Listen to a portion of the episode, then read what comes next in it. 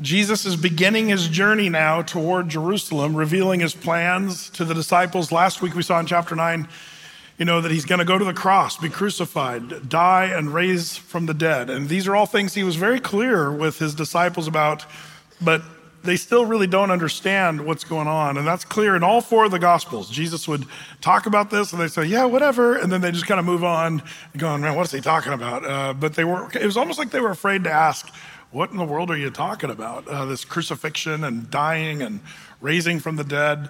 But um, they just didn't didn't have the guts to ask him, so they just kind of acted like nothing was going on. But um, later on, of course, afterward, they'd realize, wow, that's what he was talking about.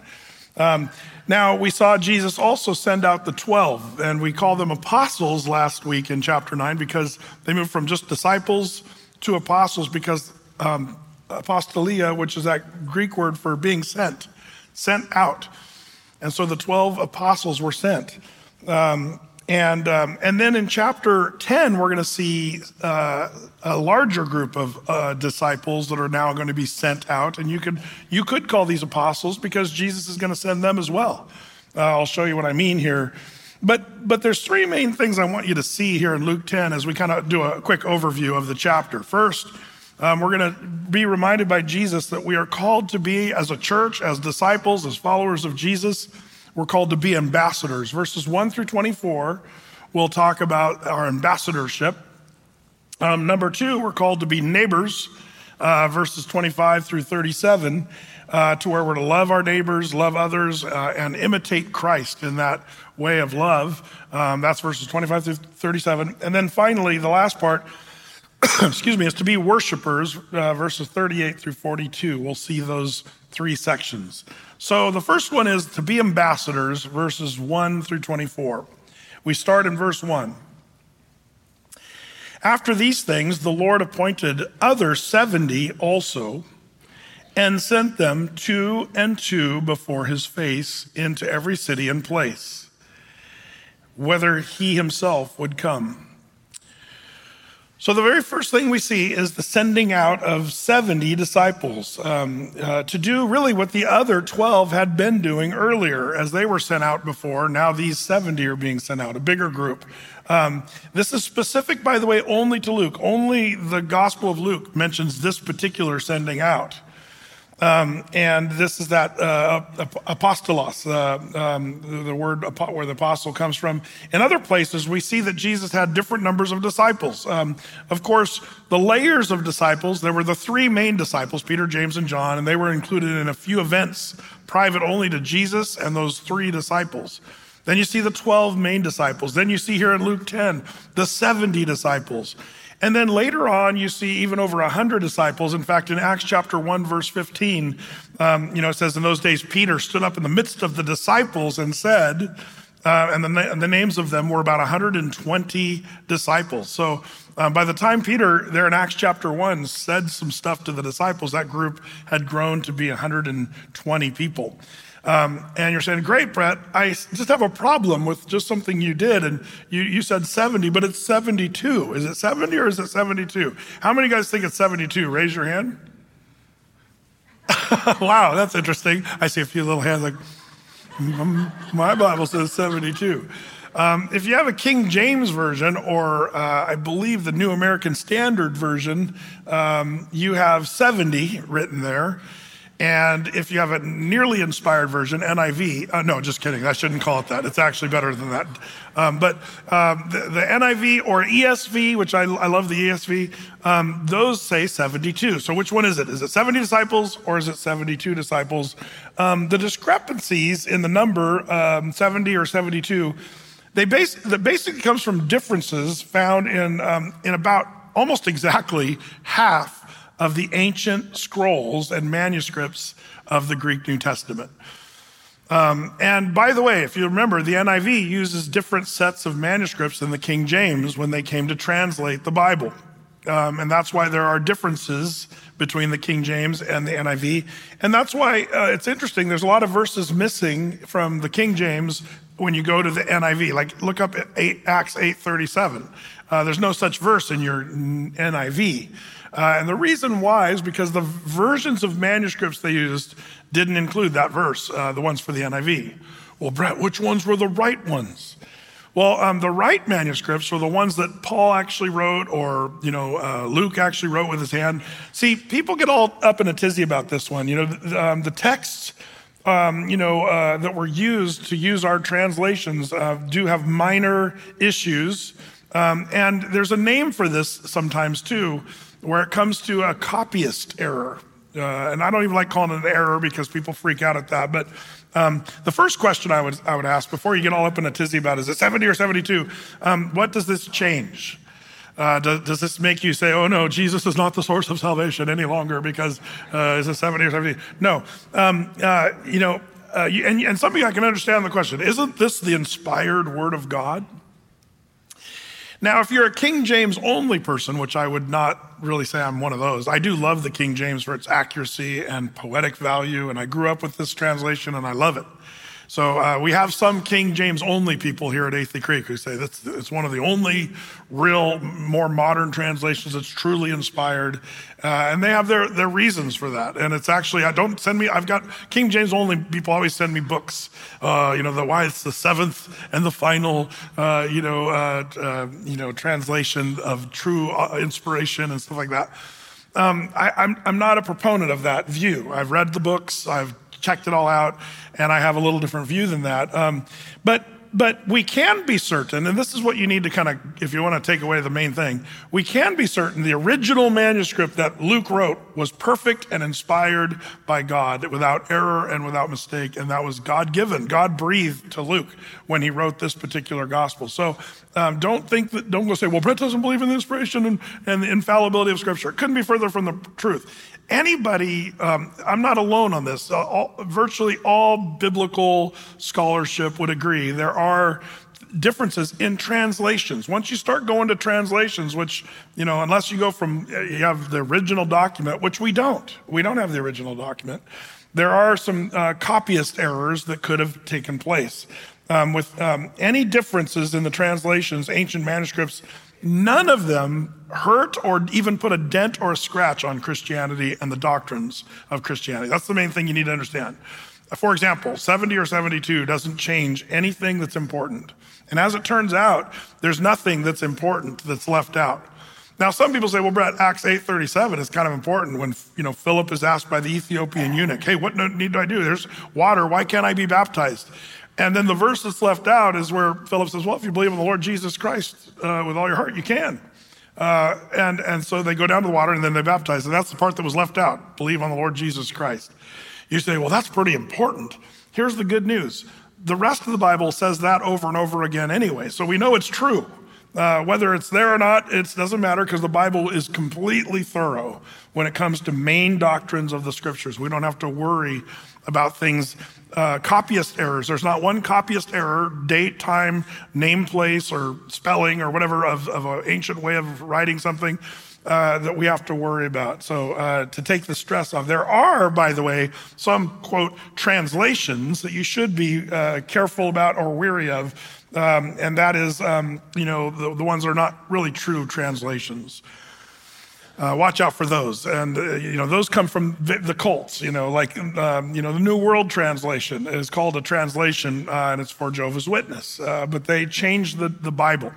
Um, uh, there's, by the way, there's confusion on Mormonism and their Bible. Um, um did you know that Joseph Smith supposedly received divine inspiration to translate uh, the Bible. Did you know that?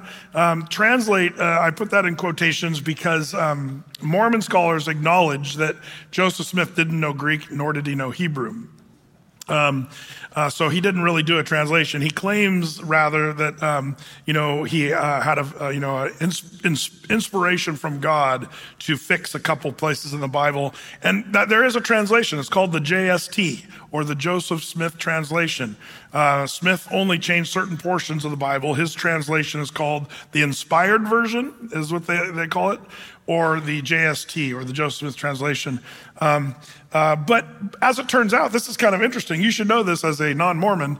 Um, it's not the uh, translation the LDS church officially uses, uh, that of uh, the Joseph Smith translation, which is funny to me. Why don't they use that one? That's just a good question to ask. Um, uh, but the official Bible of the Mormon Church, uh, they start with, uh, I should say, the scriptures they use uh, as the true scriptures. Uh, they use the King James version as as we have it. Um, they've not changed it. The text is unaltered. And um, but but in the Joseph in the Book of Mormon Bible version, where where it, will include some other things, you know, the Pearl of Great Price sometimes, or the, the Book of Mormon um, will be added to the King James Bible. So they'll add whole sections of what they call inspired scripture. So that's what makes the Book of Mormon so kind of wacko. Um, and, um, and, and by the way, a lot of the King James versions of LDS or Mormonism, they put Joseph Smith's inspired translation notes at the footnotes. Uh, so, so that's why if you've ever heard me say, well, you know, the Book of Mormon is not, you know, is, is, is, another translation you don't want to read. That's why I say that. It's not because they use the King James, which is bad. It's, it's that they um, I, I, actually like that Mormons use the King James, even though they use a bunch of other weird scriptures, Book of Mormon, Pearl of Great Price, and then the Joseph Smith footnotes in their King Jimmies. Um, I like that because I'm familiar with their Bible and I can make good argument about why Mormonism is so off base with a King James Bible. So just so you know that, I wanted you to kind of be aware of that one. So um, all that to say, I get off on tangents here, but. But watch out. Don't, don't worry. 70 versus 72. You can do your own studies on which manuscripts, why they chose the two different numbers. Not a big deal. Um, and it says in verse uh, 1, he sent them two by two. Now, now is where we get to some important ministry uh, practices. One of the things we see Jesus do is send people out two by two. Um, does anybody know what the Modesto Manifesto is? Uh, is, that, is that what Billy Graham called it? I think it was the Modesto manifesto or Modesto agreement. Um, basically, um, Billy Graham and his organization back in 1948, his top dudes, including George Beverly Shea, if you know the singer, you know, and stuff, um, they sat down uh, early in ministry and said, We're going to be accountable and we're not going to be in a place of compromise. And so they made a bunch of uh, agreements about how they handled money and how they uh, dealt with a bunch of ministry uh, you know, issues. But one of the big ones uh, that came out of Billy Graham's ministry, he said, We will not travel alone and will never be seen alone with a woman that's not our wife.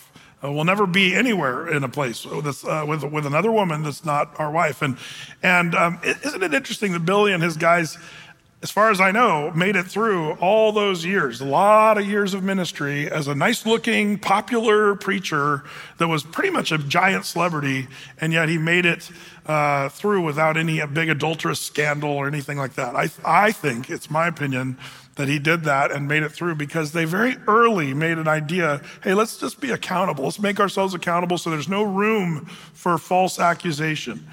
Um, and I, I believe that's actually kind of a biblical notion. I think Jesus um, sends out his disciples two by two. Uh, that keeps an accountability. Also, if one person's kind of lacking, the other person can come and step in and help out and, and assist. Um, and so, you know, you always see in scripture, there's always the Paul and Barnabas or Paul and Silas, uh, Jesus with his disciples. Uh, you see even couples working together, Aquila and Priscilla. Like there's great examples in the Bible of two by two. Um, and that's something that I would encourage. Um, at Athey Creek, we've tried to make that our, our, our, way of doing things. We don't like if we send people on a trip, we send them at least two by two. Uh, you know, the, the or um, you know meetings. If there's a if I'm meeting with another woman, which I don't do very often, but if I do, my wife's right next to me, or um, or at least one of the other staff members are with us in a in a meeting situation, because uh, just to be above reproach. Um, that's kind of an important thing. Well, Jesus I think he establishes that right here. Now, also it says that, that, you know go two by two, and where was he going to send them? Um, wherever he would self he himself would come. So these seventy or seventy-two uh, would go to places where Jesus was going to go as sort of a paving the way, a little bit John the Baptist, you know, the precursor till Jesus would come uh, into every city, every place, whether he himself would come. And, um, and um, you know, I wonder if the Lord puts that on our hearts as well, that Christ might be using you to prepare the way for when Christ will come into someone's life. And you can be the one to you know, prepare the way for them, to soften their heart toward things of Jesus. Uh, wouldn't that be great if the Lord used you in that way? Um, sometimes you feel like when you're talking to people, they're, you know, the things you're saying are falling on deaf ears, but who knows?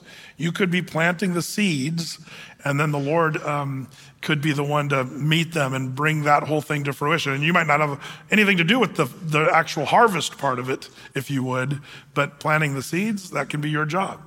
Maybe tomorrow at the Thanksgiving table uh, the Lord would have you plant some seeds and talk about Jesus. Uh, I know that that might be fatal for some of you, but um, but if you do, uh, you, you, know, don't be bummed if people reject you. Your family members are like, "Yeah, knock it off. We don't want to hear about that on Thanksgiving." Uh, but uh, but uh, anyway, um, you know, and this is where Jesus is giving them assignment, and and this is where we look at them as ambassadors. This this word ambassador that I'm talking about, um, Luke 10, be ambassadors. Um, you know, what's an ambassador? An authorized representation of a sovereign. Um, we, we think of, you know, ambassadors, uh, you know, given to, uh, you know, nations and states, uh, an ambassador from such and such com- uh, country. Um, Paul uses that term all the time uh, uh, personally and also in ministry in general. For example, Ephesians 6, 19 through 20 it says, um, As for me, that utterance may be given unto me, that I may open my mouth boldly to make known the mystery of the gospel. That's, that was his job, to let people know the mystery of the gospel, for which I am an ambassador in bonds, that therein I may speak boldly as I ought to speak. Um, Paul calls himself an ambassador in bonds because he was often in prison when he would write stuff like this. Um, but uh, in, in literal chains and bonds and cuffs and stuff like that. Um, also, you know, the idea of ambassador, um, the Greek word is presbuo, which means an act, uh, active representative uh, of something uh, greater is the idea there. Uh, Second Corinthians chapter 5, verse 18 and 20, uh, Paul talks about, um, and all things are of God who hath reconciled us to himself by Jesus Christ. Um, and hath given us the ministry of reconciliation, to wit, that God was in Christ reconciling the world to himself, not imputing their trespasses unto them, and hath committed unto us the word of reconciliation. I love this. This tells you and I, you know, when we sin, we're apart from God but we get to be ambassadors of reconciliation, where the world can be reconciled back in good standing with God the Father. That's what this first part says. And then verse 20, now then, because of the reconciliation word that we're supposed to give, now then, we are ambassadors for Christ, as though God did beseech you by us. We pray you in Christ's stead, be ye reconciled to God. So we get to be ambassadors telling the world, hey, the Lord wants to see you and he reconciled through Jesus Christ. That's the gospel message that we are ambassadors of. Um, the concept of an ambassador uh, are you a good representation of um, our sovereign um, God, you know, who wants you to let people know? That's a good thing to ask yourself. Am I, good, am I a good ambassador? You know, what would it be like if, if, if you met an ambassador and let's say, let's say the ambassador of Japan came to your house for Thanksgiving tomorrow and you're like, oh, this will be interesting. And the ambassador from Japan sits at your table and suddenly says, oh, I love a pizza pie uh, and some mozzarella, uh, and, and tells you all the facts they know about the Roman Colosseum in Rome and, and the best fishing spots on the coast of Sicily. And, um, and sh- uh, you know, wait, wait, wait, shouldn't you be telling us about Tokyo and other things that are more Japanese? Uh, and less, uh, you know, it, Italian, like that, that you're, you're, not a very good ambassador. You should be talking about your country, you see. Uh, now, why did I choose Japanese? I have no idea, but, um, but, um, but uh, maybe I'm hungry for pizza or something. I don't know. But uh, yeah, I wonder if some of you guys, ambassadors for Christ, and you show up and you talk about just about anything but Christ. Um, and you're talking about things that are really of no consequence um, this will come into play. Jesus is actually going to sort of address this about what they talk about. Don't waste your time talking about stupid stuff, but use your time wisely talking about things that actually have weight, matter as ambassadors for Christ. You should be talking about the gospel, about Jesus, about reconciliation. These are the things we get to uh, represent our sovereign. Um, there's a healthy pressure, by the way, when you know you're representing Jesus uh, as an ambassador. Uh, it kind of hopefully keeps you on the straight and narrow. Um, hopefully your behavior matches. You're not that, you know, Japanese ambassador talking about mozzarella and pizzas and stuff in Sicily. Uh, I wonder if there's Christians. Some of you are not doing very good, maybe. Um, I remember when I was a, uh, um, I had a college group that I was in charge of years and years ago, um, and I was encouraging them to try to go out and share the gospel more as young people, the single people that had you know time on their hands. Why not be ambassadors and go and well, this one dude went down to Lithia Park in Ashland. That's in Southern Oregon, where I was one of the pastors down in that area. And Lithia Park, you have to understand, it's a beautiful park that's wacko. Uh, there's all kinds of weirdness uh, there, and has been for a long time. They were woke before woke was a thing. Um, but um, so this guy went down there, and he was kind of a fairly new Christian, but he got into the. And, and, and by the way, he, he went two by two with one of his other uh, dudes that were in our college group. So they went there, and they, they went into a group of dudes sitting there, and I think they were playing hacky sack and banging drums and doing all this stuff. The guy came in, and he thought, I'm just going to go. And then they started passing around a joint, and this is before it was legal, by the way, um, in Oregon. Uh, they were passing around a joint, and this guy, um, this young guy from our Bible study group, thought it'd be really cool to take a hit just to be cool with the guys as, they, as he's sharing the gospel of Jesus Christ. Uh, so he took a took a hit. Uh, is that what you say? You, you, guys that are into marijuana, don't answer that. You might get exposure. like, yeah, no, you get like. Um, but uh, so he, uh, he, and and and then the the converse and the reason I know this is the accountability partner that he was with said, "Hey, Pastor Brett, uh, this guy went and took a hit off of." So I, you know, he tattled. Um, but it was great because I was able to pull the guy and say, man, that's, that's, you know, and, and he even admitted, he said, man, when I did that, it's like I lost all credibility as a Christian. And these were like pothead people saying, aren't you supposed to be a Christian? And here you are smoking weed. Uh, and they didn't want to hear what he had to say because he, guess what? He wasn't being a very good ambassador um, to uh, represent Christ by that behavior. Um, so that's something for us to think about. You know, um, uh, it's important. First Thessalonians five twenty three says this, and the very God of peace sanctify you wholly. That means to set you apart, sanctify. And I pray, God, your whole spirit and soul and body be preserved blameless unto the coming of our Lord Jesus Christ. 1 Corinthians 6.11, and such were some of you, all these, you know, and the list above that is pretty horrifying of sinful people. You were all those sinful people, but you are washed, you are sanctified. That's the word set apart, but you are justified in the name of our Lord Jesus and by the Spirit of our God. Uh, sanctified um, is, is a word that is um, kind of sort of hard to speak in the English translation, but hagiadzo, which means uh, um, to purify and separate from impurities, basically, of this world. So, um, so we're called to be set, set apart ambassadors representing Christ. Good question for you to ask yourself. How am I doing at being an ambassador? Do I talk about Jesus? Do I talk, am I living my life in a way that's sanctified so that I represent Jesus? Well, that's something we all have to ask ourselves. So to be ambassadors, we continue in verse 2. Wow, we got to move. Here we go.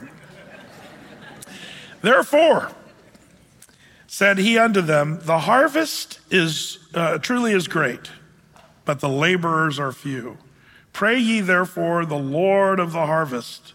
Um, that he would send forth laborers into his harvest. Um, this is interesting. Speaking to the workers, the Lord says, Pray to the Lord of the harvest that he would send more workers. Um, he doesn't tell them to pray, pray, that the work would be less intense or, um, or anything like that. He says, no, pray that there'd be more workers. Um, and that's kind of interesting. He's speaking to the workers. So I, have noticed Christians often pray, Oh Lord, send workers for the harvest. But I'm not sure they're workers that are praying that. They're just people sitting around praying for workers. Um, remember, the workers are the ones who also should be praying. So you should be praying for workers to come and, and be harvesters, uh, the idea of spreading the gospel and harvesting the fruit from that. But I also think we should all be workers actually doing the job ourselves as well. Um, are you a worker doing the work or just praying for others to do the work? Um, I've noticed there's a tendency in Christianity to do that. Um, what, what area has the Lord put you uh, in to help with the harvest? Um, I love how the Lord can use so many different people in so many different ways. You know, the Lord uses his church Athey Creek, uh, and that's that's a great thing to be a part of. I'm so thankful for the teams we have here, and if you're helping in the parking lot, you're helping with the harvest. Um, that's part of the work that's being done to get people to come and hear the gospel, be saved, go home with a repentant heart. And, and everybody that's working here is, is a part of that work. And I, I'm so thankful for that. But also think outside of the box because the church, it's not just here where the harvest should be seen. That, that's part of the deal. But what about where you live? Your uh, neighborhood, your apartment complex. Uh, there's a harvest to be had there. Um, your college campus, uh, maybe your sea of cubicles. Look at the harvest. Whew, big field ready to be harvested at Intel or at Nike or wherever you sadly have to work. Um, or maybe, maybe the family dinner table tomorrow uh, is a big field of harvest, uh, some, something to think about. Brett, you're setting me up for trouble tomorrow talking turkey. Uh, well, uh, I think it's important to think about that, Lord. How can I be a, an ambassador when I sit before my family? So pray for laborers, but also be the laborers. That's kind of one of the things we see. Verse 3 Go your ways, behold, I send you forth as lambs among wolves. Interesting. I've noticed the tendency for certain kinds of Christians to really not like this. I'm not a lamb. Um, there's, there's, uh, let, me call, uh, let me call out a, a so called Christian um, tendency that I think is, is probably going to offend some people. Um, and that is, I wonder if there's some Rambos, Lambos, uh, you know, Lambos. Are you a Lambo? Um, who's a Lambo? Well, a Lambo is maybe someone who doesn't like this thing where Jesus says, um, Behold, I send you forth as lambs among wolves. I'm not a wolf. I'm not a lamb, bro. I'm a wolf. And, and you know who loves to talk about that stuff is the toughest guys in the church the guys that are tactical, the guys that like to shoot, which um, I'll, I'll, confess, uh, you know, I, again, I always talk about, I'm not going to talk about the Second Amendment because it's not in the Bible, so I talk about Bible things and I don't get into politics. I grew up shooting guns. I love, you know, I've done some hunting and I've, i have got, I've, you know, I like to go out with friends and it's just fun, shooting, stuff like that. But among those same friends, let's be really careful because when Jesus says, I'm sending you out as lambs to the wolves, this strikes me as something that's more of an attitude. Um, it should be more of a demeanor, not as much of our intelligence. Uh, I, think, I think that's true too. Uh, sheep are the dumbest animal on the planet. Uh, how do you know, Brett? I've raised sheep. I had a lot of sheep growing up. Uh, I raised sheep. I showed them in the 4 H when I was like eight, uh, uh, and they're dumb. Cute, cuddly, vulnerable, but dumb as a brick. There's stories of sheep, you know, I should have brought my videos of my sheep jumping into ditches and stuff. I have shown some of those things to you before, but uh, I don't need to get off on that. But, um, but, but I've noticed that, that there's this tendency to say, you know, I, I'm no sheep. I, I'm, a, I, I'm the wolf. I'm the lion. Um, and I think that can be a point of pride. Now, I'm not a, opposed to protecting and, and you, know, uh, you know, your house, your home, your family, your church. Uh, I'm so thankful we have a security team who is well trained. I'm not arguing against being ready for, you know, ill will against our church, your family, stuff like that. I'm not arguing against that. But there's an attitude that we have to be careful of um, when, we, when we realize what Jesus is saying here. It's a demeanor. Sheep are not intimidating and they're not trying to intimidate people. Um, there's nothing about them that's like that. Um, you know, it, it, uh, Matthew, in fact, Matthew chapter 10, verse 16, Jesus even says more about this. Behold, I send you forth as sheep in the midst of wolves. Be therefore, now this is where it's interesting, wise as serpents and harmless as doves. So wisdom does play a part. You're not to be dumb, but you're supposed, as a sheep, but, uh, but uh, you're supposed to be harmless as doves. And, and there's, this, there's this attitude in the Christian church, if we're not careful, of kind of like, well, you come to my door, boom, I'm going to blow your head off if you come asking for food during the apocalypse. Um, is that really the heart of Jesus? If some of your neighbor comes over during the apocalypse, uh, by the way, um, you know, I, I don't think we're going to be here during the apocalypse as Christians. Good news. But what if things get really, really bad uh, before the rapture of the church, which they really could? Uh, there's been other generations that have seen horrible things, worse than anything we've ever seen.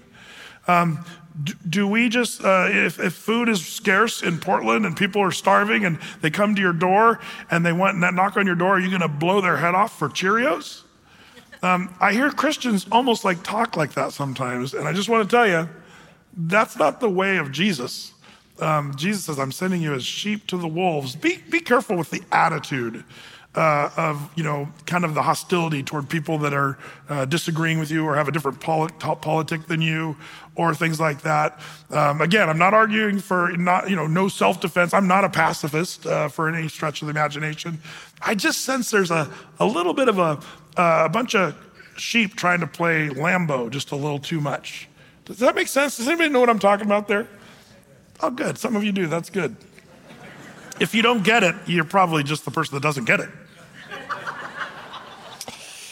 Uh, anyway, you know, I mean, we could talk about Romans 12, 17, recompense no man evil for evil, but provide things honest. If at all possible, as much as lies within you, live peaceably with all men. Like the Bible is really clear about this stuff.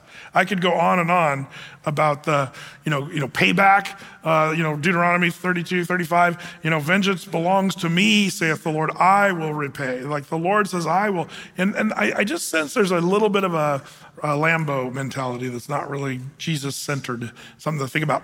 Well, you can pray about that, think about that more as you will, but uh, verse 4 carry neither purse nor scrip nor shoes and salute no man by the way.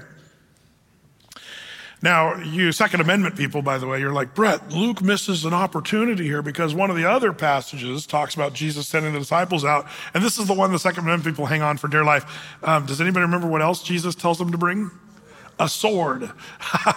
and that's their life verse. You know, it's like, uh, um, so yeah, if you want to look for a scripture to support your Second Amendment rights, uh, there is that uh, little, little tiny mention of the sword uh, there. But Jesus is also told, uh, seen telling Peter, Peter, put away your sword. Remember that? Peter pulled out his sword, you know, to, to zor it up and chop off the ear of the high priest's servant Malchus. Uh, didn't work out so good. Anyway, be careful on that one. But here Luke doesn't talk really about that as much. He just says, don't carry your money, your wallet, your script, or shoes. Um, uh, salute no man by the way. This is interesting. What is it? So, so you say it's going to be dangerous, um, but there's also a sense of haste or maybe a sense of urgency. Like we got to get busy, got to get get after it. Um, and then, and, and, that comes from when he says, salute um, no man by the way. Now, this might be something you and I miss because we're a little faster in our culture when we say hi or salute. We're like, hey, what's up? And then we just said hi and that's it. In the Middle East, even to this day, if you go and you see somebody, you, you like every time I go to Jerusalem, I see the same people. And and um, there's this one guy I go visit at the King David Hotel. He's a, become a friend of mine. Uh, one one of the trips at Athey Creek, I we stayed in the hotel next to the King David, and um, and I I thought, hey, let's go over and look at the King David because historically it's a cool hotel. So I was going to stay in the nicer hotel, but go go tour the King David. So I went in there, and the concierge was there, and he's this big Arab guy sitting there at the King David, and um, and I said, "Hey, can I give my group a little tour?" And he says, "I'll let you tour if you can beat me in an arm wrestling competition." And uh, I'm like, "Okay." So we went after it. I, yeah, he wasn't hard. I'm just gonna say it was easy. Um, uh, um, and he said, Oh, you know, and, and, he said, Okay, you can go look. And so I took the group around and we showed them all the historic tables where uh, accords were signed by famous politicians, and Ronald Reagan sat over here. And like it was kind of fun tour. Well, anyway, um, now that guy's my buddy.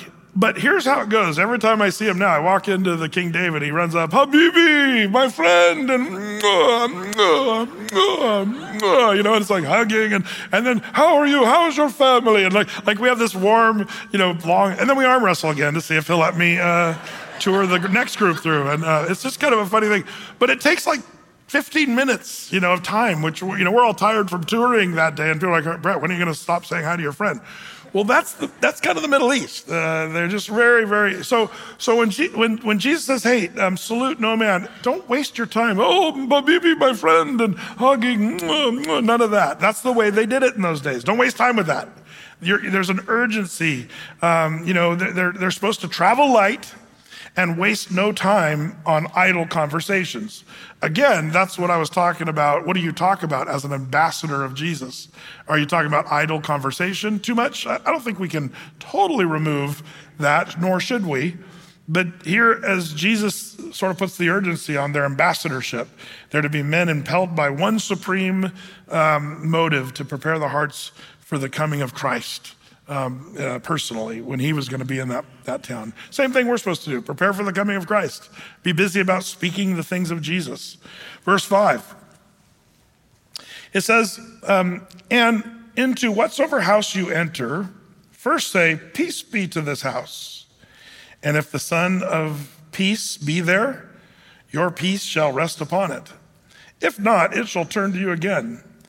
And in the same house, remain eating and drinking such things as they give, for uh, the laborer is worthy of his hire. Go not from house to house.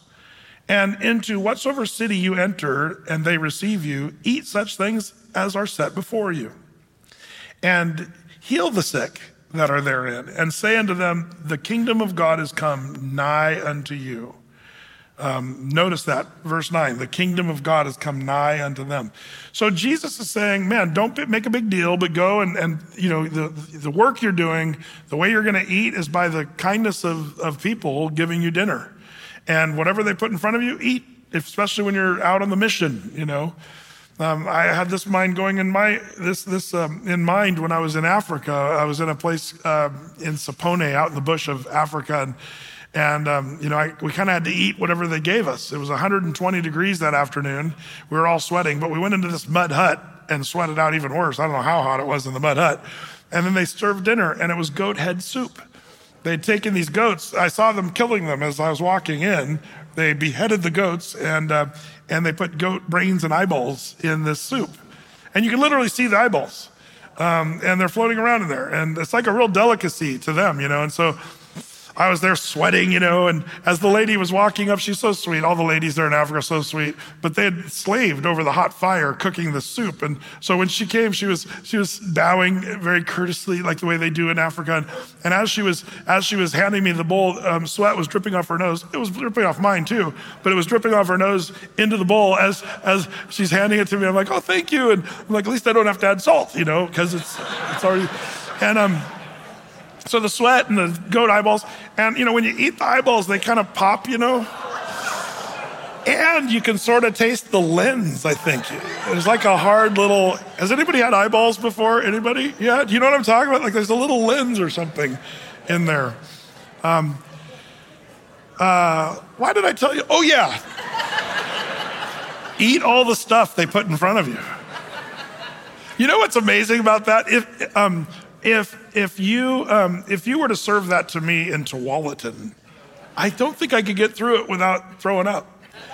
But there was something about being with these sweet and amazing African people um, and being in the, in the context of the way they live and eat and stuff. It's like the Lord just gave me the grace to be able to not only eat it, but I, I was okay with it. Like it just, it, it was great. Um, and, um, I think that's kind of the thing, you know, like at the end of Mark when it says, you know, if you're on the mission field, that's the context. If you eat any deadly poison or anything, it won't affect you when you're on the mission field. It's like the Lord puts a protection, you know, because my little fragile American stomach wasn't used to goat head soup. Um, and yet the Lord was able to sort of just get, just get us through that. Um, uh, I think that's what Jesus is talking about. Don't worry about this stuff. Just, you know, whenever you're fed, eat it. Don't make a big deal out of it. Um, and uh, just, just be ready. You know, the workman's worthy of his hire kind of thing. And, uh, and this idea of, you know, if they don't receive you with peace, then you can head out and the peace will leave with you and won't be upon their house. Um, it's like we read about uh, earlier, uh, by the way. We'll, we'll, see more of this as we get into this. But um, verse 10 but uh, into whatsoever city you enter, and they receive you not, go your ways out into the streets of the same, and say, Even the very dust of your city, which cleaveth on us, we do wipe off against you. Notwithstanding, be ye sure of this, that the kingdom of God is come nigh unto you. What do they mean in verse 9 and in verse 11 that the kingdom of God is coming nigh? Well, it gets back to this. Uh, we know the ultimate kingdom is going to come during the millennial kingdom when Christ returns, his second coming. But for you to have a kingdom, you also have to have a king. And Jesus, the king, was coming to their town. The kingdom's near, is what they were saying, because the king, the king is near, and they were supposed to be the precursor to the king. Does that make sense? That's why they were saying this. You guys better be ready because Jesus is coming. Even if they rejected the disciples, well, we're going to shake the dust off our feet or wipe it off, as it says here. Um, do you remember in Luke chapter 9, uh, verse 5, I think it was, um, where, yeah, it says, Whosoever will not receive you when you go out of the, that city, shake the dust off your feet for a testimony against them. Um, and that's the idea here as well. Uh, and they would speak out in the street. We're going to wipe the dust of our feet off of the city because you're um, you're rejecting us. That's what the disciples were supposed to do. Um, and then Jesus would go even further on this notion of what happens if a town rejects um, Jesus or, uh, the even the disciples who are trying to prepare the way for Jesus. Um, he, he's going to talk about this. So when you're rejected, uh, you know, don't be discouraged, is what he's telling the disciples here. Just shake the dust off and move on. It reminds me, uh, 2 John chapter 1, verses 9 through 11. Whosoever transgress, transgresseth and abideth not in the doctrine of Christ, the people who reject the disciples' words, hath not God. He that abideth in the doctrine of Christ, he hath both the Father and the Son. If there come any unto you and bring not this doctrine, receive him not unto your house, neither bid him Godspeed, for he that biddeth him Godspeed is partaker of his evil deeds. what does this mean? Well, for my grandfather, who's now in heaven, um, I remember hearing stories. If a Jehovah's Witness came to his door, he'd have his 12 gauge out there and say, Tell you what, get out of my door. Uh, and they'd shake the dust off their feet and walk away. That's one way to get it. Now, you might be arrested for that today, um, but that's way my. Brett, now you're arguing for 12 gauge? Uh, wait a minute. No, I'm not saying that's the way to handle it. But it, this is where my grandpa got this idea because it says the person, if anybody comes to you and doesn't bring the true doctrine or teaching of Jesus, which those they don't, they teach a different Jesus altogether, um, don't receive him into your house. Don't let him come in.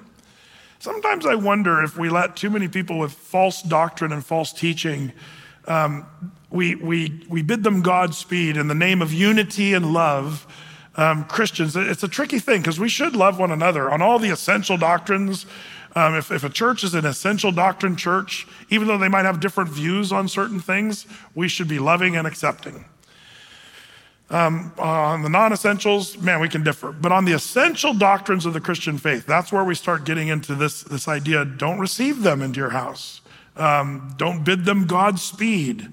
Um, and there's, there's whole uh, kind of a loosey goosey Christianity out there that's very accepting of all versions of Christianity, um, even though they verge off of the uh, true Christian faith. We should be careful about that. Well, anyway, this is what Jesus is telling his guys. If these guys reject the true doctrine of Jesus, then shake the dust off your feet and uh, get out of that town. And then Jesus is gonna, uh, by the way, this, this word here from Second John is coming from the apostle of love. That's kind of interesting. Uh, he's the one that says, don't let them in their house. And he's known for his love for other people. Well, anyway, Jesus is now in verse 12 going to even go further on these towns that would uh, reject Jesus. Let's go on, verse 12. But I say unto you, Jesus said, that it shall be more tolerable in that day for Sodom than uh, that uh, for that city, the, the one that you guys get rejected in, whatever city that might be. It's going to be more tolerable. How tolerant was God towards Sodom? Sodom is the city most notorious for being so destroyed, they to this day don't even know where it is. We know the region down near the Dead Sea somewhere, probably, and there's all kinds of articles you can read about where they think Sodom is, but truthfully, they've never found uh, any, any trace of the actual city itself. Why? Because it was completely destroyed. The epitome of destruction was given to Sodom. And so um, Jesus says it's going to be more tolerable for Sodom. Why would you say more tolerable for Sodom? Because Sodom was bad. Well, what was bad about Sodom? Does anyone remember what was the sin that got Sodom into trouble? Pride. That's right. Some people say homosexuality. No, it was their pride that led to them thinking that homosexuality was awesome. Um, isn't it funny? We call it gay pride uh, today. Uh, I call it gay pridefulness because it's in flying the face of God. That was, that was the problem, pride. But what's going to be the problem of these towns that reject these disciples and the doctrine and the teaching of Jesus? They're not only reject, they're not only prideful, but they're rejecting Jesus, which is the worst thing you could ever do. Rejecting Jesus, the Messiah. So these cities that reject Jesus will be dealt more harshly than Sodom. That's the, that's the deal. Why the harshness for these cities? Verse 13. It says in verse 13, Woe unto thee, Chorazin! Woe unto thee, Bethsaida! Uh, for if the mighty works had been done in Tyre and Sidon, which have been done in you, they had a great while ago repented, sitting in sackcloth and ashes. But it shall be more tolerable for Tyre and Sidon at the judgment than for you. And thou, Capernaum, which art exalted to heaven, shall be thrust down to hell. He that heareth you heareth me. He that despises you despises me. And he that despises me despises him that sent me. Um, this is God, God. Now we're down to saying you're despising God when you despise the disciples of Jesus. That's, that's the logic there. Now, why does Jesus, uh, you know, refer to this? Uh, um, it's interesting, you know, these cities, Capernaum, Bethsaida, why were they listed? These are the cities Jesus did more miracles than any of the other cities Capernaum, Bethsaida, uh, Chorazin. And uh, so they were cursed extra. Uh, Luke chapter 12, verse 48, remember it tells us, For unto whomsoever much is given, of him shall be much required. And these cities were given Jesus doing miracles week after week in their cities, but they still rejected Jesus. That's why Jesus says it, would be better, it's better for, you know, Tyre and Sidon than for you. You say, well, Brett, what's going on with Tyre and Sidon? Can I show you? I want to show you, a, it's a prophecy that I never tire of. Um, it's Ezekiel chapter 26. Would you flip over, keeping your finger here, flip over to Ezekiel 26. And um, basically, Tyre and Sidon um, they were a um, very godless, pagan, a horrible, um, you know, they, they'd uh, reached a whole new height of paganism and sinfulness. And so Tyre uh, uh, and Sidon are basically in this Old Testament scriptures cursed by God to be destroyed. Uh, check out the, this is really an interesting prophecy. Uh, let's start there uh, in verse, um, verse 3. It says, it's Ezekiel 26, verse 3. It says, Therefore, thus saith the Lord God, Behold, I am against thee, O Tyrus, or Tyre, and I will cause many nations to come up against thee as the sea causes his waves to come up. You know how waves come up on the shore and kind of wipe stuff out and then go away, and then another wave comes and it wipes your castle out? Um, that's the way it's going to be, the Lord's saying. Um, and they shall destroy, verse 4, the walls of Tyre and break down her towers. And I will also scrape her dust from her and make her like the top of a rock. So the Lord says, I'm going to give you a flat Tyre. It's going to be flattened. Uh, I will not spare Tyre, it says here. Sorry. Verse 5 um, It shall be a place for the spreading of nets in the midst of the sea, for I have spoken it, saith the Lord God. It shall become a spoil to the nations. Verse 7 And I, uh, thus saith the Lord God, uh, uh, Behold, I will bring upon Tyre Nebuchadnezzar, king of Babylon, a king of kings from the north, with horses and with chariots, and with horsemen and companies, and much people. Now, I'm just giving you kind of the heads up on sort of the high points of this, but you know, Tyre is going to be scraped flat, the Lord says. Um, uh, now, what was Tyre? It was a Phoenician city that was um, on the, the Mediterranean. And if you look at an old map of Tyre, uh, you know, the mainland there would be modern day Lebanon today, north of Israel, just a little bit. And then Tyre was sort of an island, a city island that was sort of fortified. But you have to understand, when Ezekiel said this, Tyre was a, uh, the height of civilization. It was one of the greatest ports in all the Mediterranean Sea uh, which is really kind of interesting. A powerful and a key player for centuries, Tyre was the big deal. Um, during the first millennium BC, Tyre experienced its golden age. Uh, during the reign of King Hiram, maybe you remember reading about Hiram of, of um, Tyre, king of Tyre, 971 uh, BC. Um, but Um, as the Phoenician traders went from that place and started expanding uh, during the 8th century BC, um, it, it, became the, the, the, nickname Queen of the Sea, uh, which was the, the island port there of Tyre. Um, but um, but the Lord says, I'm going to wipe this out. So, so the history is interesting. He, the Bible, Ezekiel predicted that Nebuchadnezzar, king of Babylon, would come and attack uh, Tyre. Long before Nebi even came, Ezekiel said, This is what's going to happen. This is a prophecy of the Bible. Well, sure enough, in 585 BC, um, uh, Nebuchadnezzar came and wiped out Tyre, but he didn't flatten Tyre like the Bible says he was going to do. Uh, remember, it's going to be waves that come ultimately in time. So Nebi wiped out Tyre, and it became quite a few notches less after the Babylonians crushed Tyre, uh, the island, uh, the city island of Tyre. Fast forward 225 years later, 332 BC ish, Alexander the Great came down, second wave that came over the city of Tyre um, and besieged the city. Guess how long the city of Tyre was besieged um, by Alexander the Great. Uh, kind of interesting because it wasn't just Alexander who started. I think it was his father, Philip, who started the besieging of Tyre. Um, and then 13 years later, they, they, they, were under siege for 13 years. That, that's quite a long time to be a city under siege. Um, but the people um, that were uh, the, that were in the, the mainland part of that region, they all snuck out to the island so by the time um, uh, Alexander the Great crushed the walls of, of the mainland fortified areas, he found nobody there. There was nobody there. It was empty. And Alexander the Great was furious. This, this ticked Alexander so bad when he realized that they all snuck out to the island. Um, so what did he do? Does anybody know what he did? He built a land bridge, a causeway between the mainland. This is a half a mile, half a mile of Mediterranean Sea and um, you say, how did he do that? The one word, slaves. Alexander had lots of slaves. Remember, he conquered the world. And so he pretty much enslaved um, millions of people. So you just get enough slaves, you can make any job easy. It makes a tough job easy.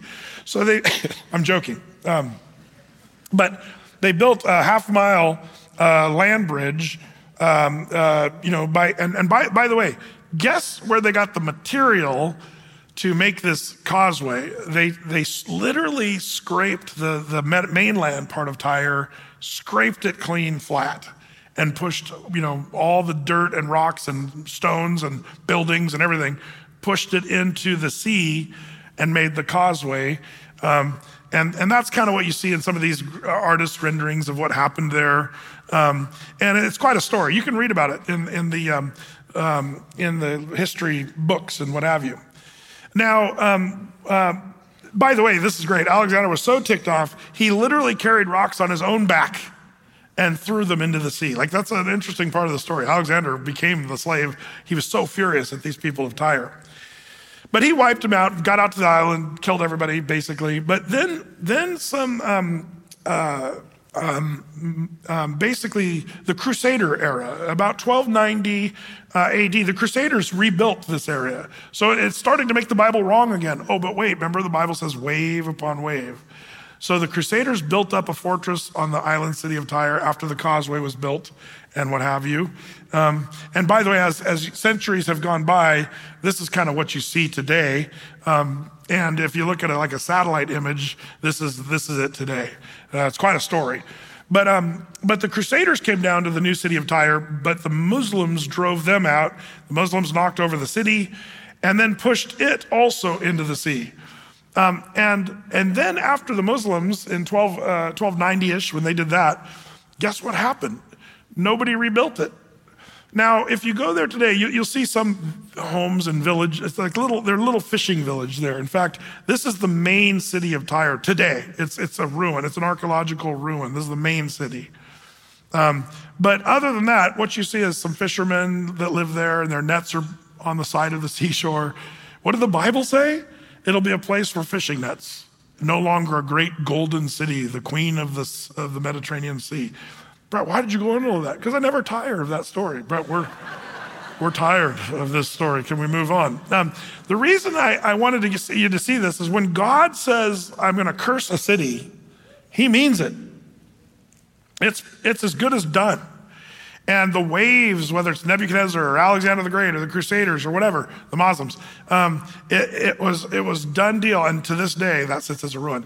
There's some interesting cities that have curses that haven't been yet, yet uh, fulfilled in prophecy. One of the most interesting ones, by the way, is Isaiah 17, which is the city of Damascus. Um, the same prophecy that was put upon Tyre to be flattened and, and desolate, where nobody lives there anymore, that same prophecy has been put upon Damascus. Guess what? That's never happened in history. Damascus is the oldest city in the world that's never stopped being inhabited, which means that's still something that's in the future. Uh, by the way, can anybody see a scenario where Damascus might be totally wiped out? Israel's bombing their runways as we speak uh, right now. Uh, because the Iranians and the Syrians are up there uh, threatening the security of Israel and Israel's northern border. Uh, Damascus is the epicenter of Iran's operations up there. And the Bible says someday it's going to become a de- desolate, scraped off city where nobody's going to be able to live there. Israel has threatened if any rockets of those high tech rockets, you know, that, um, that they have up there in Syria, fly from there to Israel, the Israelis have promised we will flatten Damascus implication without saying probably a nuclear war is what uh, they're talking about to, to level Tyre anyway that could really start a whole nother chain of problems. The ezekiel 38 war eventually armageddon. So that's just kind of a little thing you might want to be aware of. Brett how did you get into all that? Oh jesus. Jesus talked about it. Back to luke chapter 10 jesus said uh, man, whoa, Chorazin, Bethsaida, Capernaum. It had been better for Tyre and Zidon than for you guys. Um, uh, that's because they're going to reject the ambassadors that Jesus is sending. Um, and by the way, Chorazin, Bethsaida, and Capernaum sit as ruined cities without rebuilding to this day. Interesting. Well, verse 17 goes on. Um, it says, and it says, and the 70, uh, did we finish? Did we skip a verse? 15? Did we read 15? Oh, yeah, we read that. Okay, verse 17. And the 70 returned after doing, you know, this little stint of being sent out. They returned with, again, with joy, saying, Lord, even the devils are subject unto us through thy name. They're all excited. Wow, even the devils, we can cast out devils. And Jesus gives them a little warning, verse 18. It says, And he said to them, I beheld Satan as, a, as lightning fall from heaven. Behold, I give unto you power to tread on serpents and scorpions and over all the power of the enemy, and nothing shall by any means hurt you. Notwithstanding, in this rejoice not, that the spirits are subject unto you, but rather rejoice because your names are written in heaven. Interesting, Jesus says this, huh? You know, they're all saying, wow, we can cast out demons. Um, have you ever noticed there's some ministries and churches, some, some of them are a little bit maybe off on the demonology stuff, but um, they celebrate the demon stuff. And it's like all they ever talk about is demons. But Jesus says, be careful you don't get all focused on that. If you're going to focus on something, focus on this that your names are written in heaven. And, and we know what that is in the book of life. You're saved. Um, now, uh, there's two main ideas when Jesus said, I saw, you know, the fall of the power of Satan and his angels. Um, like, what is that? What is that all about? Um, there's two main ideas that Jesus saying, I was there when Satan fell. Was Jesus there at the fall of Satan? Yes. Well, he wasn't born in Bethlehem yet. But you got to remember, Jesus was, was before. He pre existed uh, before he was born in Bethlehem. Jesus was there at creation, the Bible tells us. Um, so some um, are saying, you know, believe this is Jesus, and I was there at that time. Um, uh, and and um, and uh, the other people say no, there was a, more of the literal seeing Satan fall from heaven. Um, did Jesus witness all this? He did. Jesus is God. He preexisted all creation. Um, and by the way, how did Satan fall from heaven? The same thing as Sodom and Gomorrah. Pride, by the way. I was listening to Bing this week. Uh, the littlest angel. Anybody know the song by Bing, The Littlest Angel? Nobody knows the littlest angel? You guys call yourselves Christian? Okay, one. I'm just kidding, just messing. It cracked me up because there's a Christmas song that Bing sings about the littlest angel in heaven, but the end of the story, he's, he's just blessed and his, his little toys become uh, the star above. The, it's kind of a non biblical sort of thing. But the end of the song, you will know the proudest angel of them all. He's the littlest angel of all.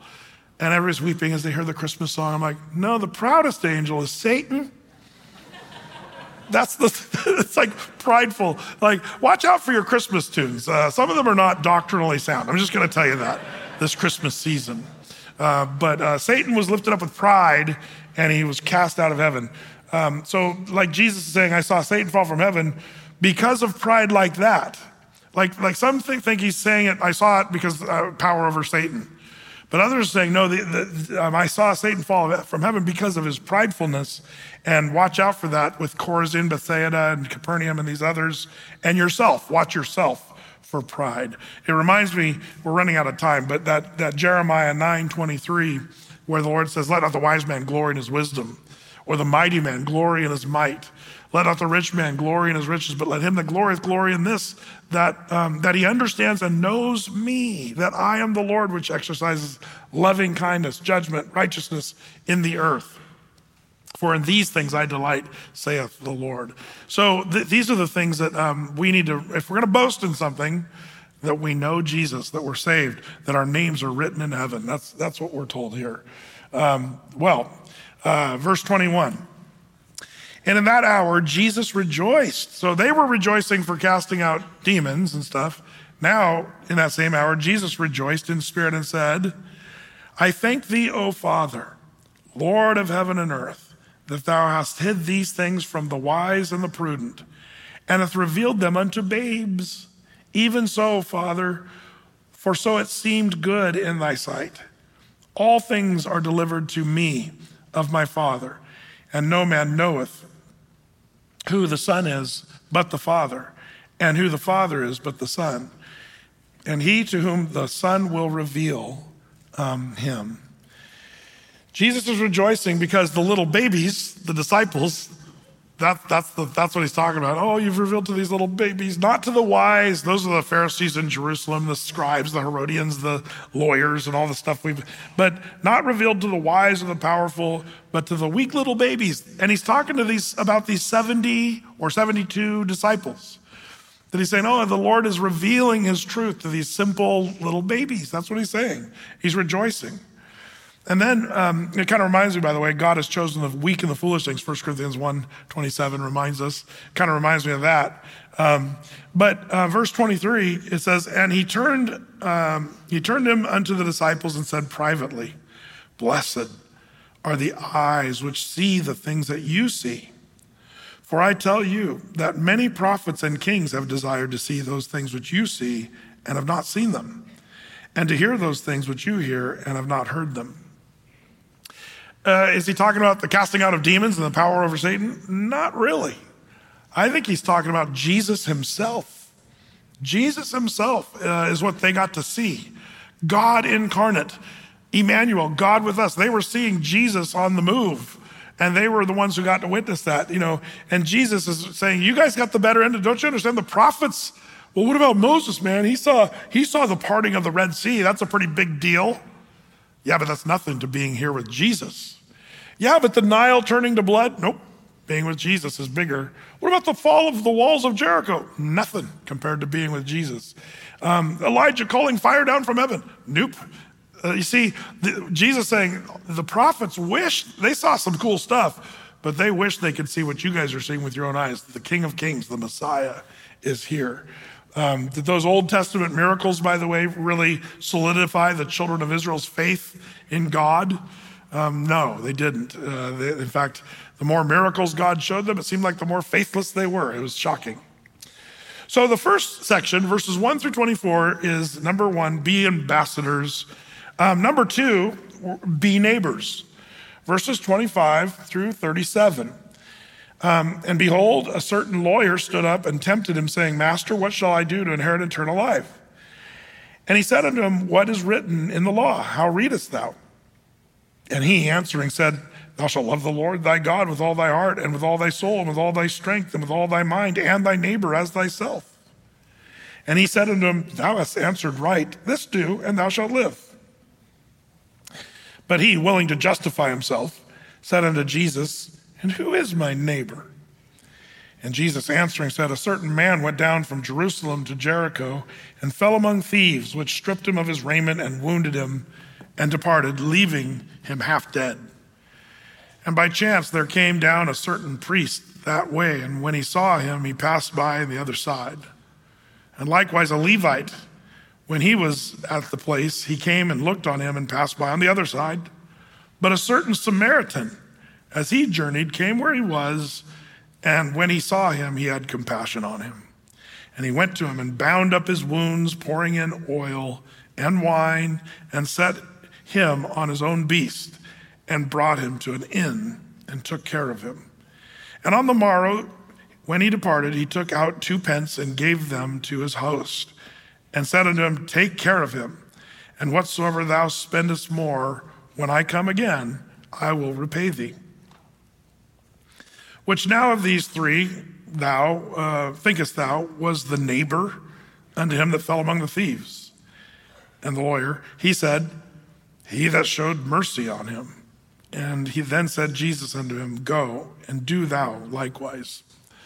The story of the Good Samaritan, we looked at that. And this is what Jesus does. He defines who is your neighbor. And we're to be thoughtful, considerate, loving neighbors. And we saw different layers of application to this story. If you missed this on Sunday, verses 25 through 27, or this weekend, you can uh, get caught up on uh, our website or on YouTube uh, to get to get caught up on that.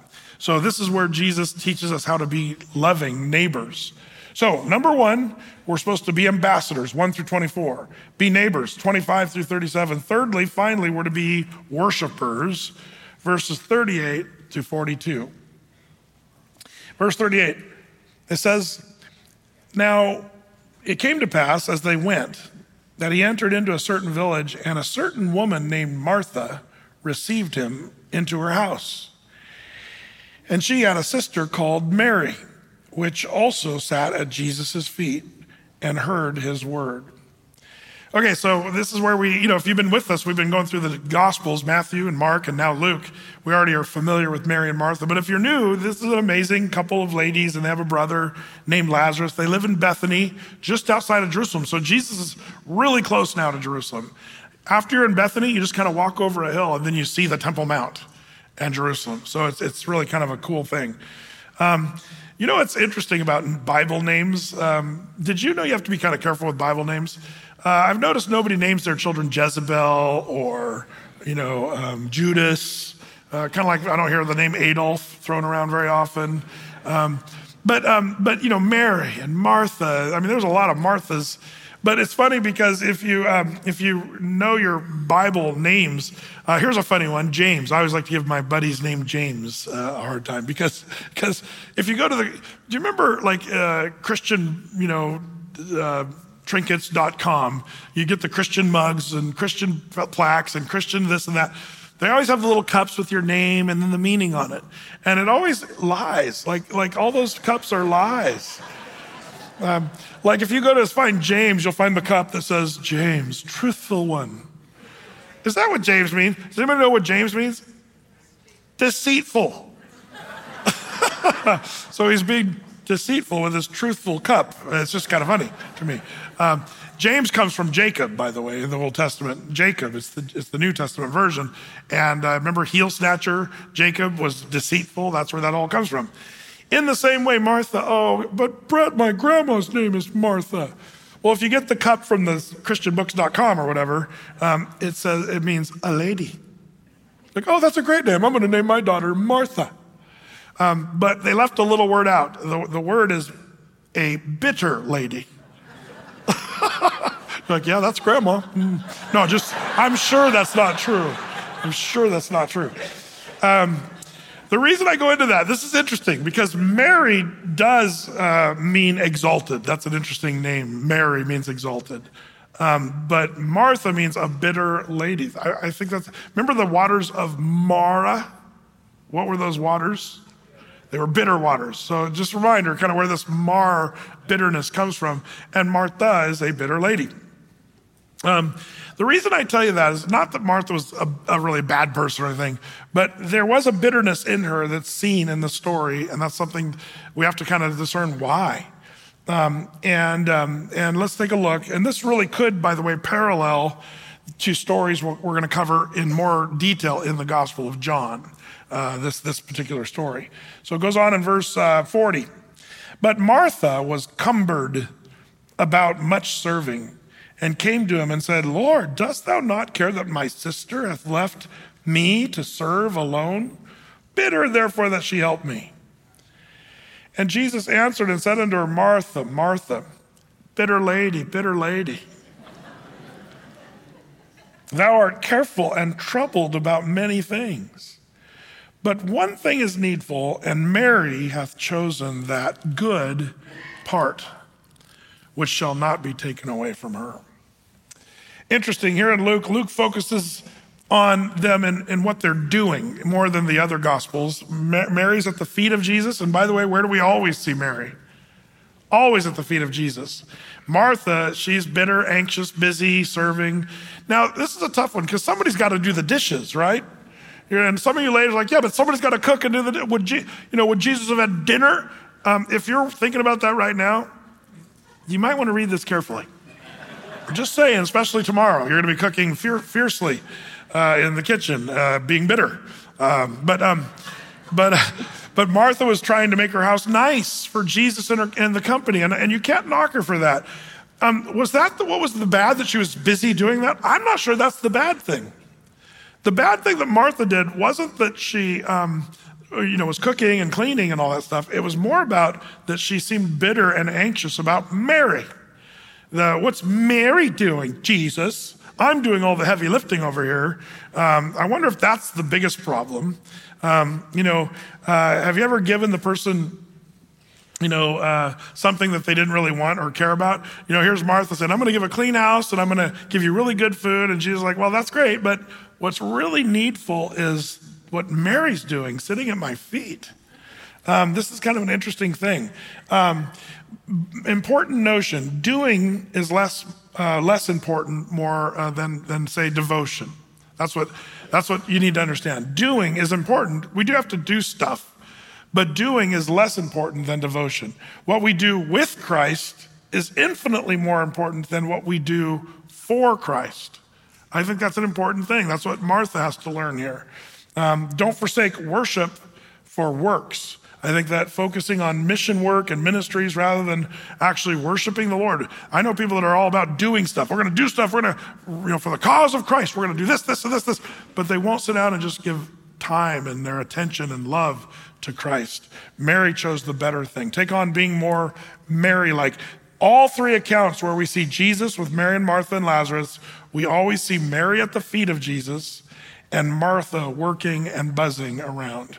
Um, you know, if you think about um, uh, John chapter 11, remember when Lazarus died? Martha, what was she doing? Buzzing, buzzing, buzzing. Um, we see Jesus moseying after Lazarus had died, moseying over to Bethany, and Martha's buzzing. She runs out and greets him along the way. Where's Mary? Mary? She's just chilling in the house. Um, Lazarus died. Oh Lord, if you'd only been here, you know, my, my brother would not have died, you know, the one, you know. Um, but then on the way, as Jesus went a little further, finally, Martha runs back and gets Mary and drags her out. And then Mary says the same thing as Martha. I wonder if Martha said, "Okay, Mary, Jesus is on the way. I've already greeted him a half a mile away. Now he's about a quarter mile away. He's like, come on, and you got And here's what you tell him. You tell him what I told him. You say, uh, if you'd only been here, our brother who had been here not have died. So Mary comes out, falls at his feet, and says, "Oh Lord, if you'd only been here, my brother would not have died." Um, interesting depiction of Martha. She's always busy, busy, busy. Um, but Mary, even when she said, Oh Lord, if you'd only been there, laying at the feet of Jesus saying that sounds different than Martha saying, Oh Lord, if you'd only been here, you know, Lazarus would be still alive and kicking right now. But I know you, you know, after the resurrection and all that. Like, like it was an interesting, the busyness of Martha, she kind of shows um, how, how, wrong it is to kind of think that way. Uh, Mary and Martha. We're going to learn more about them as we continue our study. Can I just give you, uh, this is a great Thanksgiving Eve section of the Bible serving dinner, cooking, cleaning, getting ready for your guests. Um, maybe before you do anything, before you turn on the oven, preheat tomorrow morning, um, what if you took a little time in the Word and just sat at the feet of Jesus and kind of get things started right on Thanksgiving morn? Uh, that'd be a good way to start a Thanksgiving, just in worship at the feet of Jesus. Amen? Amen. Let's pray. Lord, as we go our way tonight, I pray your blessing on these, your people. Lord, this chapter is so full of important and good things for us to learn. Help those things to stick in our minds and that good fruit would come from it. Lord, bless the families. We, we have so much to be thankful for uh, tomorrow. I pray that it'd be not just a fun uh, day stuffing our faces, um, but Lord, I pray that we would spend time just, uh, even as your word says, in everything give thanks, for this is the will of God in Christ Jesus concerning you. So we want to be thankful. We have much to be thankful, Lord. We give you glory and honor. Bless tomorrow, we pray. This we ask in Jesus' name. Amen.